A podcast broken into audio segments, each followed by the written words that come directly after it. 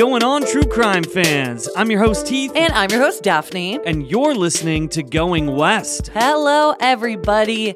Today's case is a devastating and baffling story out of an idyllic Connecticut town, and it was recommended by Jessica a while back. So sorry it took us so long. So thank you so much, Jessica. Yes, thanks, Jessica. Also, we just released a new bonus episode on the eerie case of Trevor Deely. That is an Ireland case. Uh, if you want to hear that one and over a hundred more bonus, ad-free, full-length episodes, head on over to patreon.com slash going west podcast, or you can subscribe on Apple Podcasts. Yes, and thank you in advance if you go subscribe. But for now, let's dive into today's story. All right, guys, this is episode 365 of Going West, so let's get into it.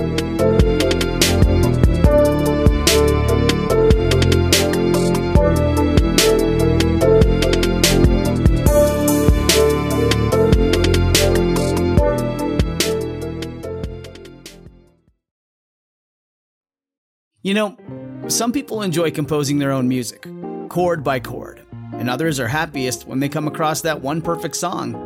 Work is not a lot different than that. Whether you prefer building your own workflow or using a pre made template, with Monday.com, you and the team can work in a way that's comfortable for everyone. Tap the banner to go to Monday.com and build your own amazing workflow, or find an awesome template. No judgment.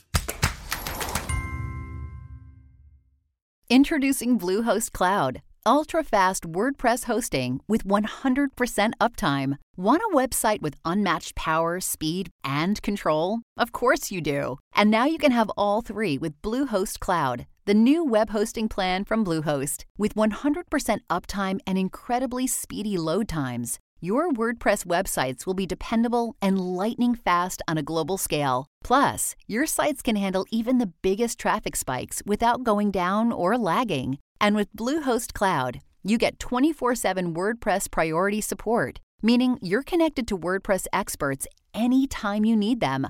Not to mention, you automatically get daily backups and world class security. So, what are you waiting for? Get Bluehost Cloud today by visiting Bluehost.com. That's Bluehost.com.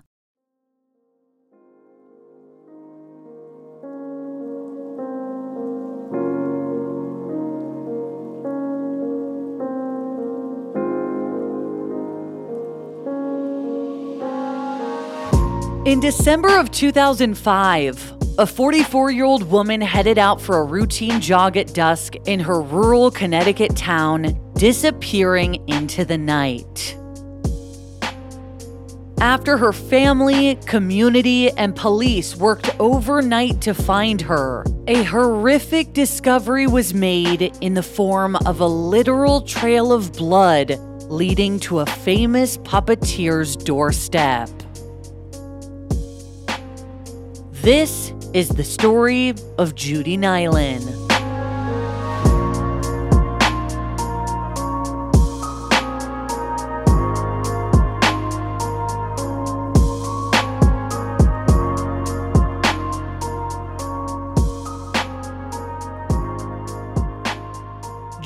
Judith Rivers, also known as Judy, was born on June 7, 1961, to mother Margaret, who worked as a nurse in Worcester, and Robert Rivers in Massachusetts, alongside six siblings brothers Gary, Vinny, Bobby, and Chris, and sisters Sissy and Barbara.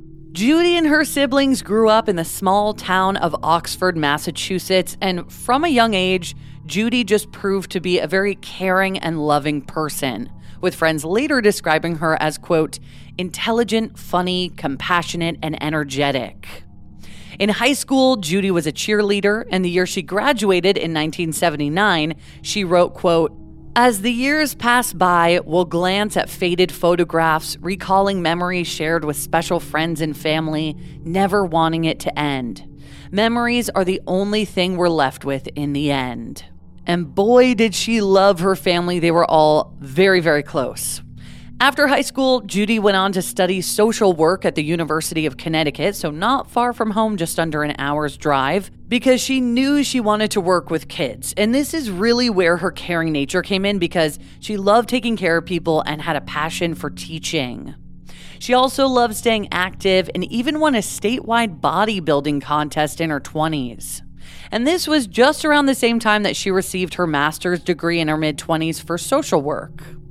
Then, years later in 2002, 41 year old Judy married the love of her life, a man named John Baker. And I don't have access to marriage licenses in this case, so I can't confirm how Judy got the surname Nilan because her birth name was Rivers. And obviously, her husband John's last name is Baker, so we can probably assume that she had been married before John. But John Baker is the man that she spent the rest of her years with, and reportedly, they had a wonderful and loving marriage. Actually, John described their relationship very similar to the one in When Harry Met Sally. Like, they loved watching that movie together and they connected with the fact that, you know, Harry and Sally were friends and then they weren't, and then they were friends again, and then they were dating and then they weren't, etc. Until finally, Judy and John got married and they kept it that way happily until Judy died. And although she and John didn't have children of their own, she gained three kids from John's previous relationship Seth, Jillian, and Dylan. In recent years, Judy was passionate about spending time outdoors and pursuing athletic endeavors. She was a jogger, as well as a gardener at her home in Woodstock, Connecticut, where she had settled. So, Woodstock is a small, rural community hosting about 8,000 residents back in 2005 when this story takes place located in the northeast corner of the state, next to the borders of Massachusetts and Rhode Island. And it is absolutely beautiful. I mean, the street that Judy lived on and the streets around it are sparsely dotted with houses and surrounded by lush green nature in the summertime. In the winter, when this story takes place, it's still stunning and equally forested, just with a lot of bare trees. And it honestly looks like a very nice place to live, with quaint New England style homes to castle esque ones. And here's what the Connecticut State website says about Woodstock quote, Known for its tranquility, history, and pastoral scenic looks, it's the second largest town area wise in Connecticut, but still small in population. Woodstock has an agricultural background with more operating dairy farms than any other town in the state. Other attractions include wineries, orchards, breweries, and even a sugar house called Norman's, which offers premium local maple syrup. So it is definitely not the place or the town that you would expect something really awful to happen in. It's a very peaceful and charming place. Work wise, in 2005, 44 year old Judy was working at Woodstock Middle School as the school's social worker mostly working with 7th and 8th graders, which she reportedly loved because it kind of gave her a chance to help navigate that tough late tween, early teen age. Though a dream that she had was to help kids and parents even further by opening a local daycare with her husband, John Baker. But everything would come to a screeching halt when Judy's normal routine jog turned into a life changing event. On Monday, December 12th, 2005, the sun set early in Woodstock at 4:17 p.m. But with Judy's schedule, it worked out for her to take her daily jog of 4 to 5 miles right around that time despite the darkness settling in. As Heath said, the area is dotted with houses, so it seems like, just according to a map, there are woods between a lot of the houses, and many houses sit on large properties. So the jogs that Judy would take must have felt very serene. This isn't like a normal suburban neighborhood that you might be picturing where there's houses all over the place. There is a lot more woods than there are houses. So at this point, Judy was living in a quaint colonial style three bedroom house in rural Woodstock with John, her beloved dogs, and two of her stepkids who were 17 and 14 at the time, with the eldest, age 19, moved out by then. So at 4:30 p.m., Judy headed out for her jog, which shouldn't have lasted more than an hour or so. But about 2 hours later at 6:15 p.m., she failed to pick up 14-year-old Dylan from school, and we can assume that Dylan had some kind of extracurricular or sport since school went so late that day. When John and the kids realized that Judy wasn't home, they headed out to the streets of Woodstock to see if they could find her jogging or perhaps injured on the side of the road somewhere. But when their search turned up empty, Judy's husband, John Baker, headed to the local police department to report his wife missing. And they reported her missing within the hour of realizing that she was gone because after searching themselves, they could not find her and they just knew that something was wrong. Like if she had gone out on a jog and didn't come home and she wasn't home at all and she wasn't on the streets, then where was she? Like the only answer could be something happened to her. Right, yeah. And they kind of seem like they're the type of people that had a very like tight schedule. Like they knew each day that they were supposed to pick up the kids at this time. This is usually when Judy would jog. So it seemed very out of character for her to be missing like this. Exactly. So luckily, police did get on this right away, and the first thing that they did was report to the scene of Judy and John's home to ensure that she wasn't somewhere in the house and that nothing had happened there. And when they felt confident that she wasn't there, they also checked her jogging route, just like her family did, and the streets in the area for any sign of her. Eventually, the police were assisted by a state helicopter and canine teams, but the hours passed, bringing morning with no sign of Judy. However, they did find something that night that added an even deeper sense of worry. About 3 hours after Judy was reported missing at around 10:30 p.m., a police officer was scanning his flashlight around a snowy street about 4 miles from Judy's house because this particular street was on her jogging route and police were just kind of searching the entire area.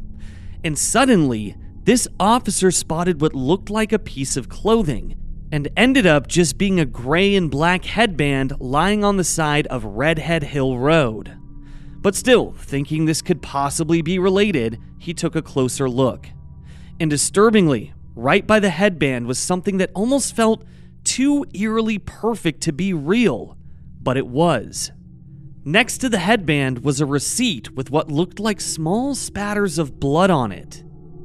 The receipt was from an equipment supply store nearby from two days earlier, so December 10th, 2005. On the receipt, items like a chainsaw and an axe.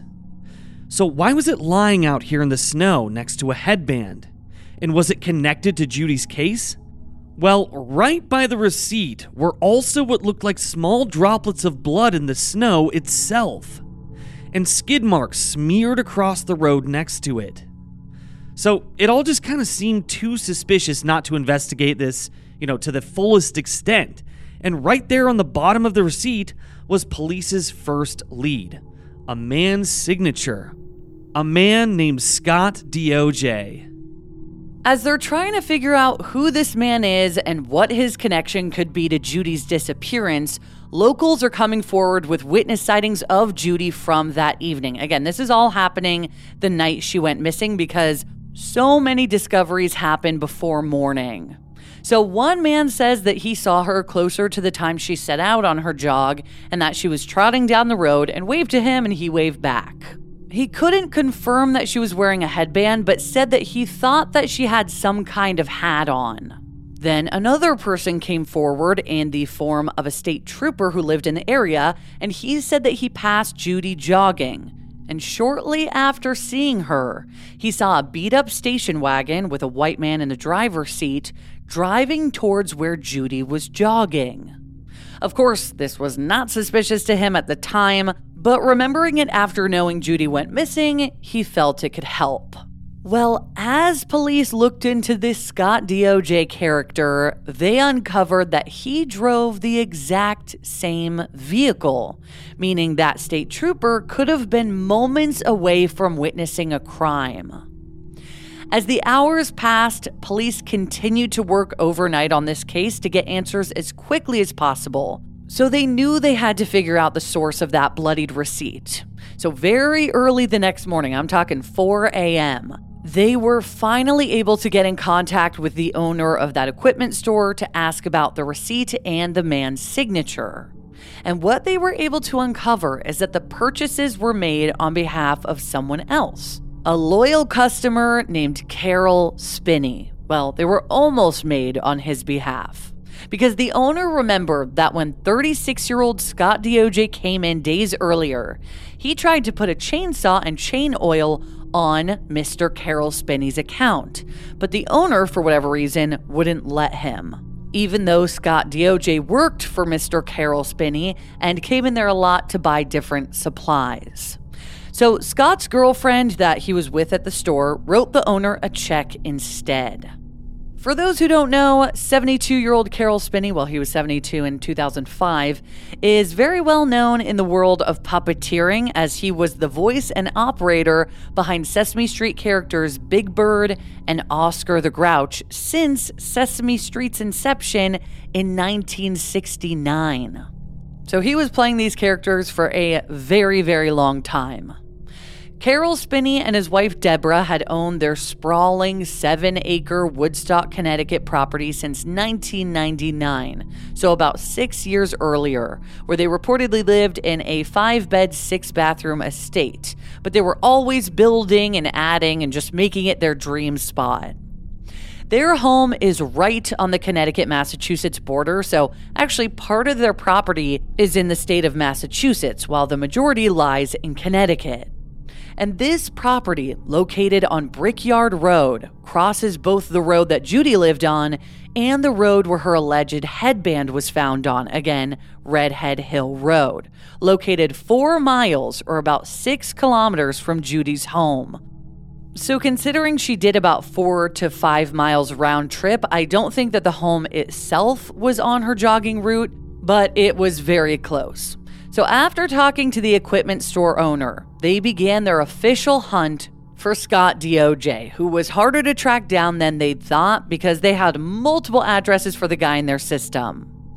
Eventually, after knocking on multiple doors, one was opened by a blonde girl who seemed to match the description of Scott's girlfriend that he went to the equipment store with.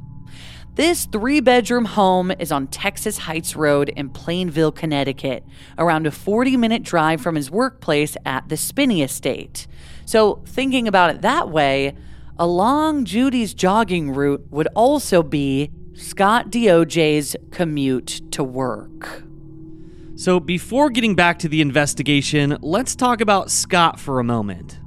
Born on July 6, 1969, then 36 year old Scott, father of three, had a criminal record that included bizarre and very violent behavior dating back to his teenage years in the 1980s. I'm talking things like larceny, burglary, reckless endangerment, breach of peace, disorderly conduct, etc. Yet for years, he had been working for the Spinneys as a general caretaker and handyman, having access in and out of their property constantly to do things like you know, build new developments and additions, mow the grass, run errands, remove trees, and much, much more. So, although hardworking, not the guy you want on your property around your friends and family. Kind of a piece of shit. But it didn't really appear that he had done anything unsavory in front of Carroll or Deborah. And by the way, Carroll did have three children from a previous marriage, but they were not living at the home at the time. Yeah, they were like full blown adults. Yeah. But still, did they know about his violent past? When 44 year old Judy Nilan went missing that cold December night, the Spinneys were on vacation in Europe, so they weren't around to be questioned immediately. But as police zeroed in on Scott Deojay's official residence and awaited Scott to meet them at the door after his girlfriend fetched him, they watched as he sprinted out of the house naked upon hearing that the police were at the front door. So this is obviously very, very suspicious. Very. But the crazy thing is that Scott was able to get away. This fucking naked madman is just running out of the house, but he only got away for a moment, which we're going to get into here in a second. Now, meanwhile, police are simultaneously heading to the Spinney's property to see if more evidence lies there. So, obviously, like I just said, they were on vacation in Europe, but police were able to reach them and were given permission to access the house. Also, like we mentioned, this is a seven acre property, and it had snowed and it was also very icy, so searching the property was not only very dangerous, but it was very difficult. And when you tack on the fact that much of the property was heavily wooded, it threw a whole other wrench in the search. But as police fanned out, one of them noticed something horrific and unnerving a literal trail of blood leading to an outbuilding behind the Spinney home.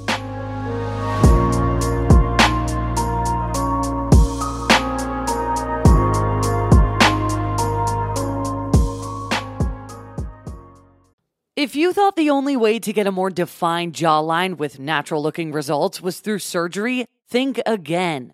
Juvederm Volux XC is a non surgical injectable gel filler that improves moderate to severe loss of jawline definition and can help you achieve natural looking results with little downtime. Even better, this improved definition lasts up to one year with optimal treatment, no maintenance required. Improve jawline definition for a smooth, sculpted look with Juvederm Volux XC. For important safety information and to find a licensed specialist, visit juvederm.com. That's J U V E D E R M.com.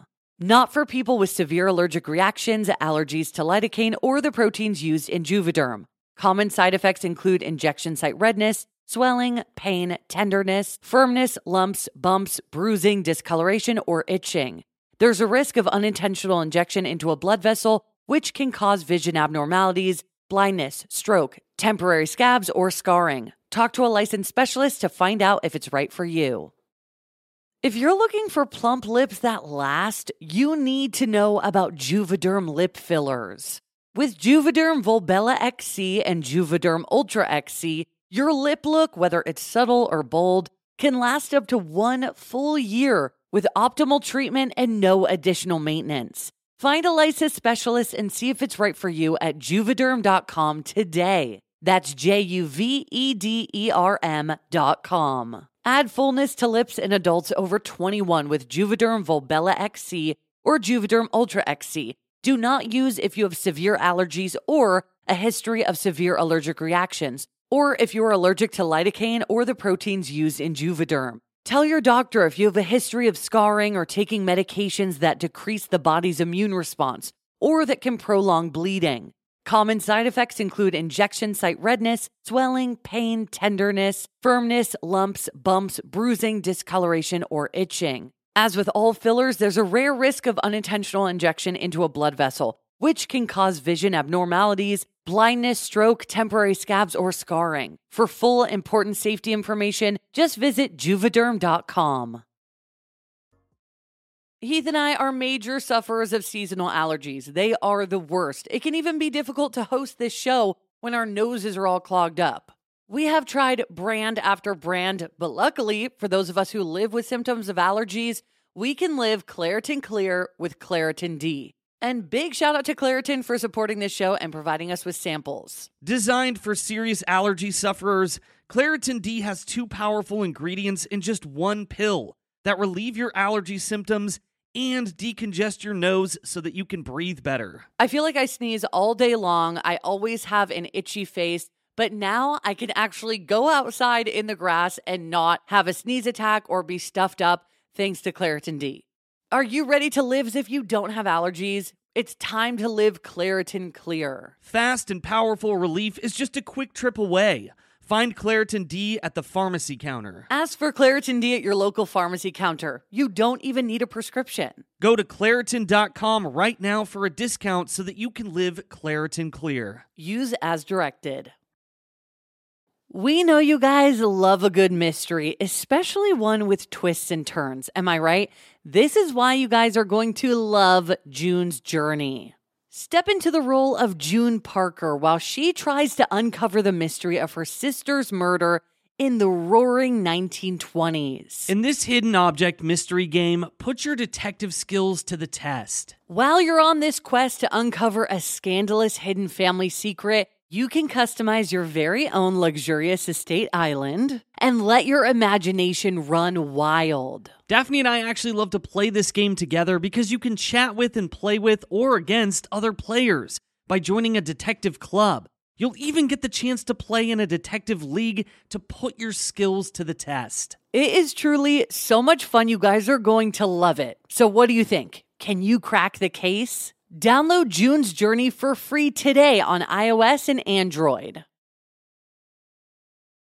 As true crime listeners, you're aware of the dangers out there in the world, so why not keep your home as safe and secure as possible? Daphne and I do this by using SimpliSafe for award winning security and peace of mind wherever your summer plans take you. When we get ready for our summer trips this year, I will feel so much better about leaving the house knowing that SimpliSafe has our back, just freeing me from my constant anxieties. And also, something I love is that their system blankets your entire home in protection from break ins to fires to floods. And with indoor and outdoor cameras to choose from, you will feel safe any time of day or night. And SimpliSafe is backed by 24 7 professional monitoring agents to help stop crimes in real time. Which is part of why they were named the best home security system of 2024. SimpliSafe has given us and so many listeners real peace of mind, and we want you to have it too. Right now, get 20% off of any new SimpliSafe system with Fast Protect monitoring at simplisafe.com slash going west. There's no safe like SimpliSafe.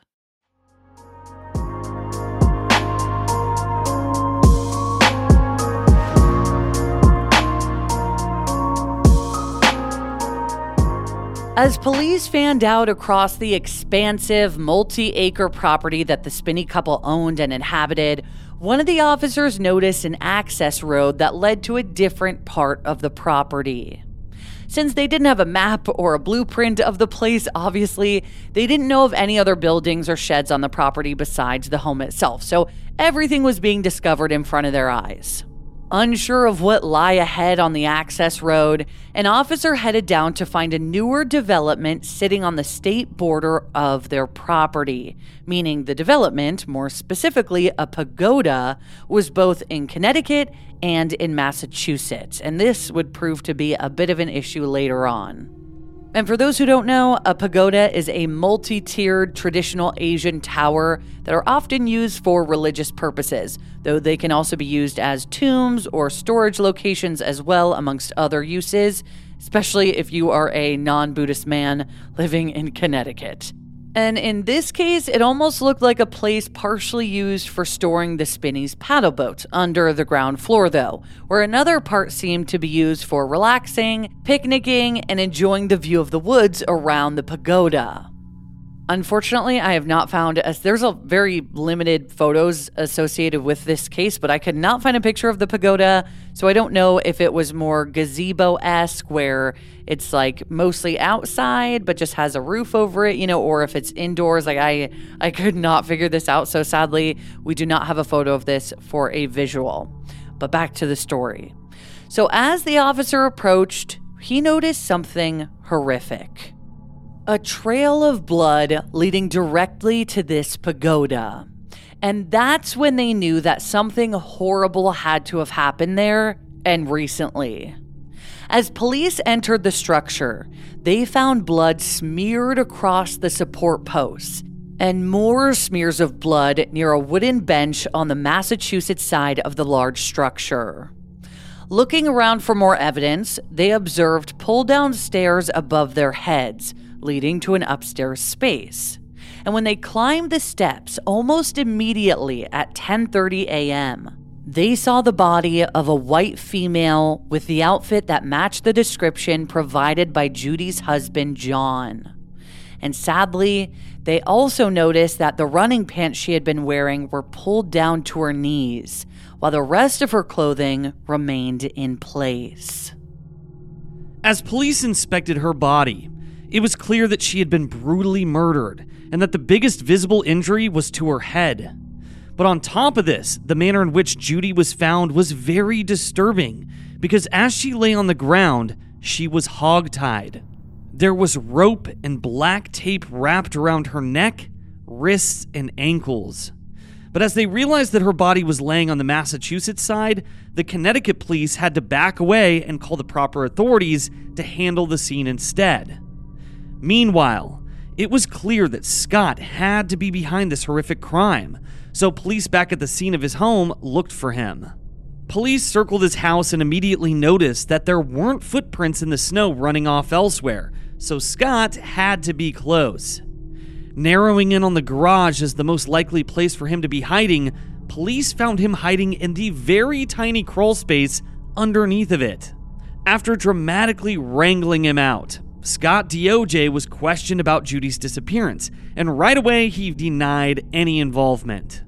Even after being questioned for hours, even when they brought up the receipt and the headband, he denied knowing anything about what happened to her.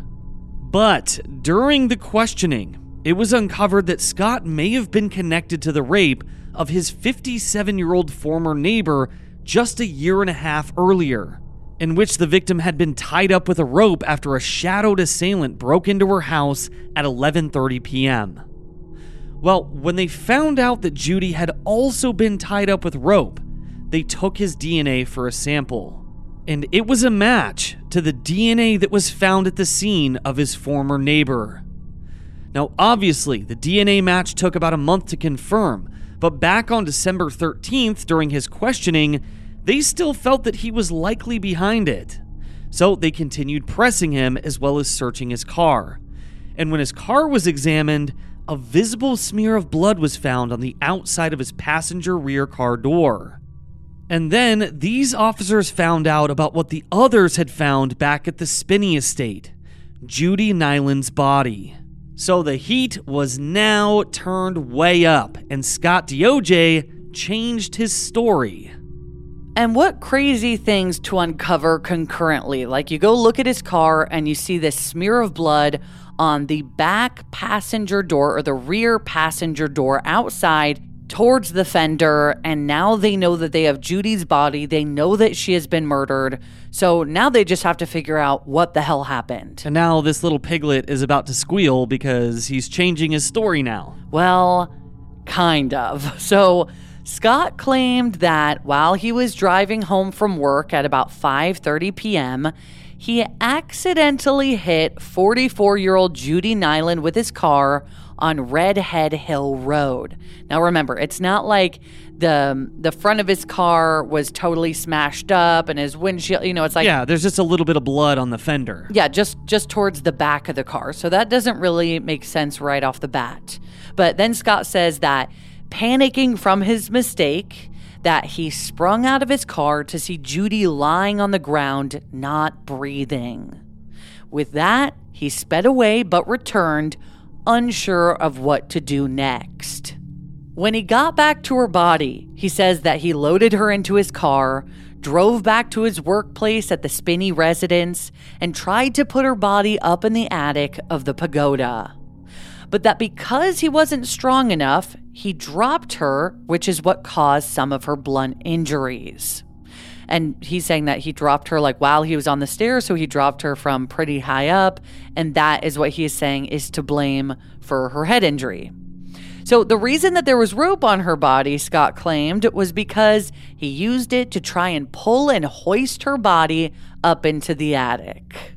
And when that allegedly worked, he left her body there and headed home. But police didn't buy any of this. They thoroughly believed that he had been stalking Judy for a while, since she always took the same jogging route in the direction of the Spinney residence, and that he had planned to rape and murder her.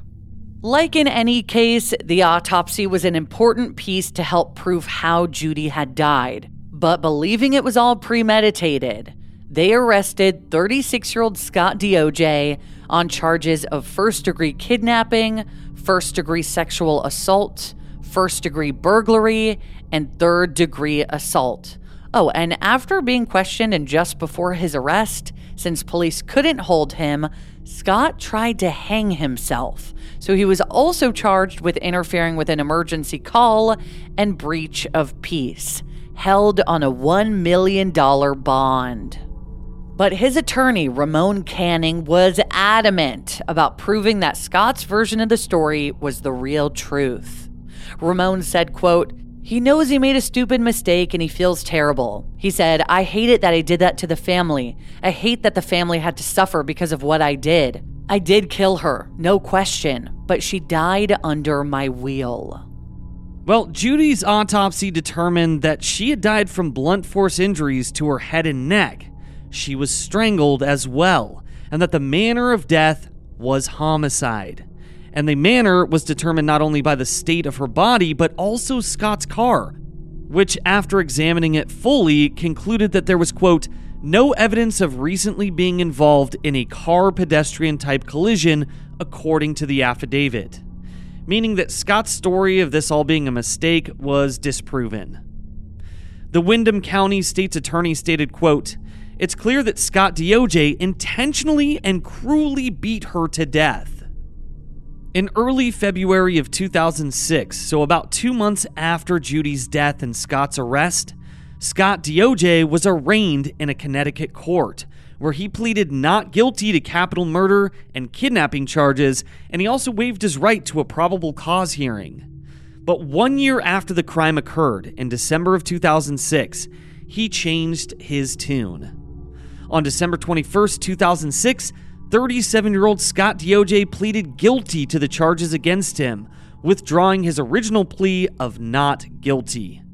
Because the medical examiner couldn't determine the sequence in which the injuries to Judy occurred, State's Attorney Patricia Froehlich did not seek the death penalty, but instead sought a sentence of life without parole. While members of Judy's family sat in the court, holding hands and crying, Scott kept his head down. Many of her family members spoke, including her father Robert, who brought the last photo ever taken of Judy with him. He said, quote, I have memories. I won't live long enough for this hurt to go away. One of Judy's sisters called Scott a real life monster, adding, quote, I loathe him for what he has taken. May he burn in hell.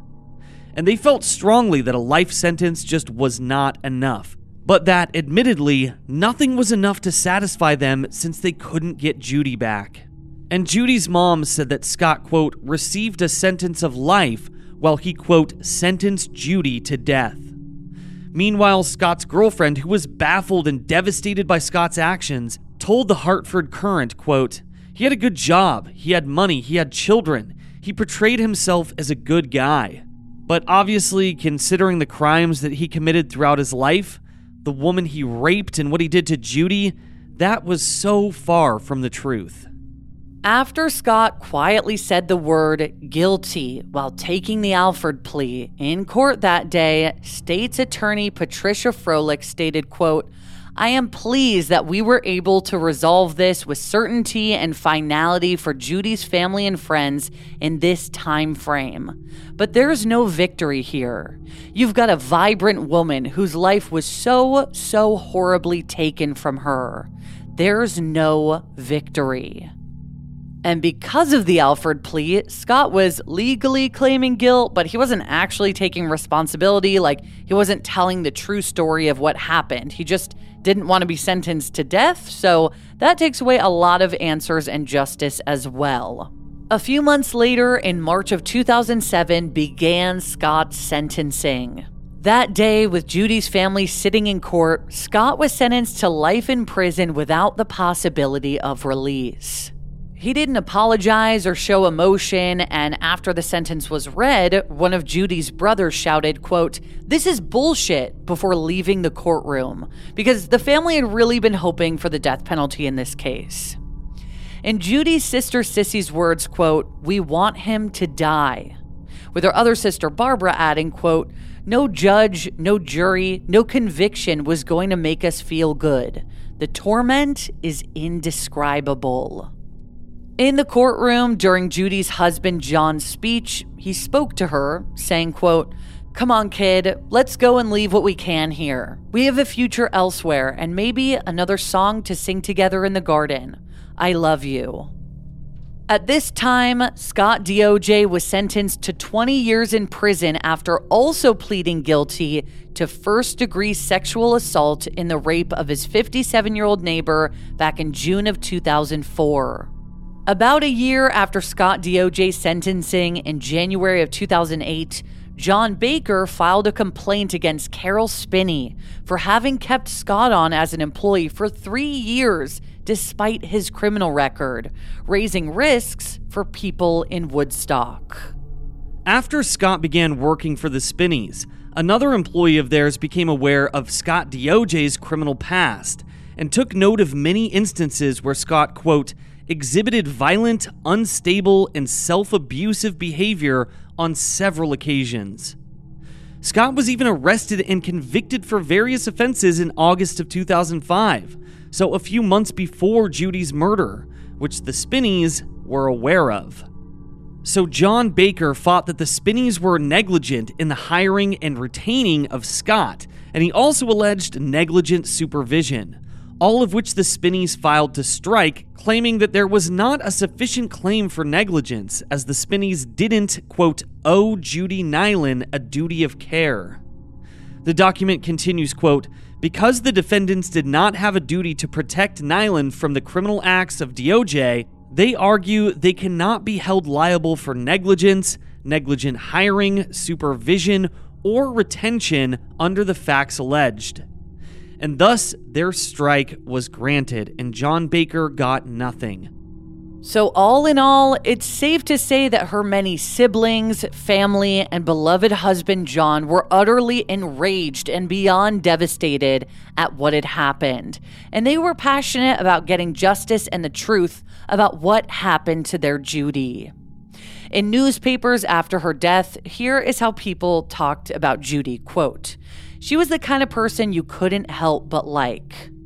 Judy was everything you'd ever want in a social worker very knowledgeable, very capable, very compassionate. Judith Nilan was the kind of person who could not sit still, who always thought creatively, who sent gifts for no reason. So, Judy's death was a deep loss for the entire community and beyond. But they really wanted to keep her memory alive and honor her for the years to come. So, starting just a few months after Judy's death in May of 2006, the first of what would become an annual 5K jog called Jog with Judy was held in Woodstock, and it is still going strong.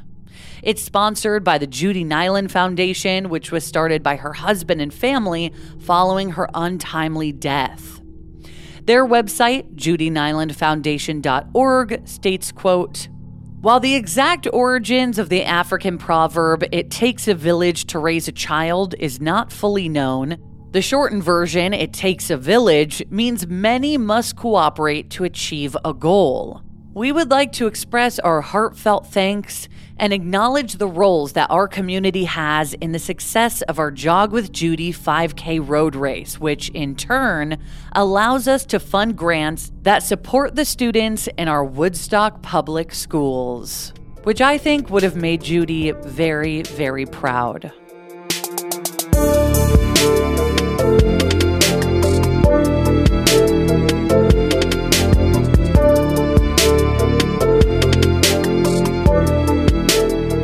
Thank you so much, everybody, for listening to this episode of Going West. Yes, thank you guys so much for listening to this episode. And on Tuesday, we'll have an all new case for you guys to dive into. Again, big thank you to Jessica for sending this case over. I'm so glad that they caught Scott and so quickly, but what a completely devastating story.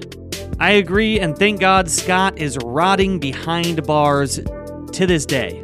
Remember, if you guys want more content from us, we just hit over 100 episodes um, on our bonus channel, which is called Real Crime. That can be found on Apple subscriptions or on patreon.com slash Going West podcast. And we just came out with a new episode on the disappearance of Trevor Deely. Yeah, so make sure you go check that out. Go subscribe. Also, just want to say a big thanks to all the people who have subscribed and the people that have been subscribed for a very long time. We really, really appreciate you guys. Oh, yes, we do. And thank you, everybody else, for just listening to the show. We love you all. All right, guys. So, for everybody out there in the world, don't be a stranger.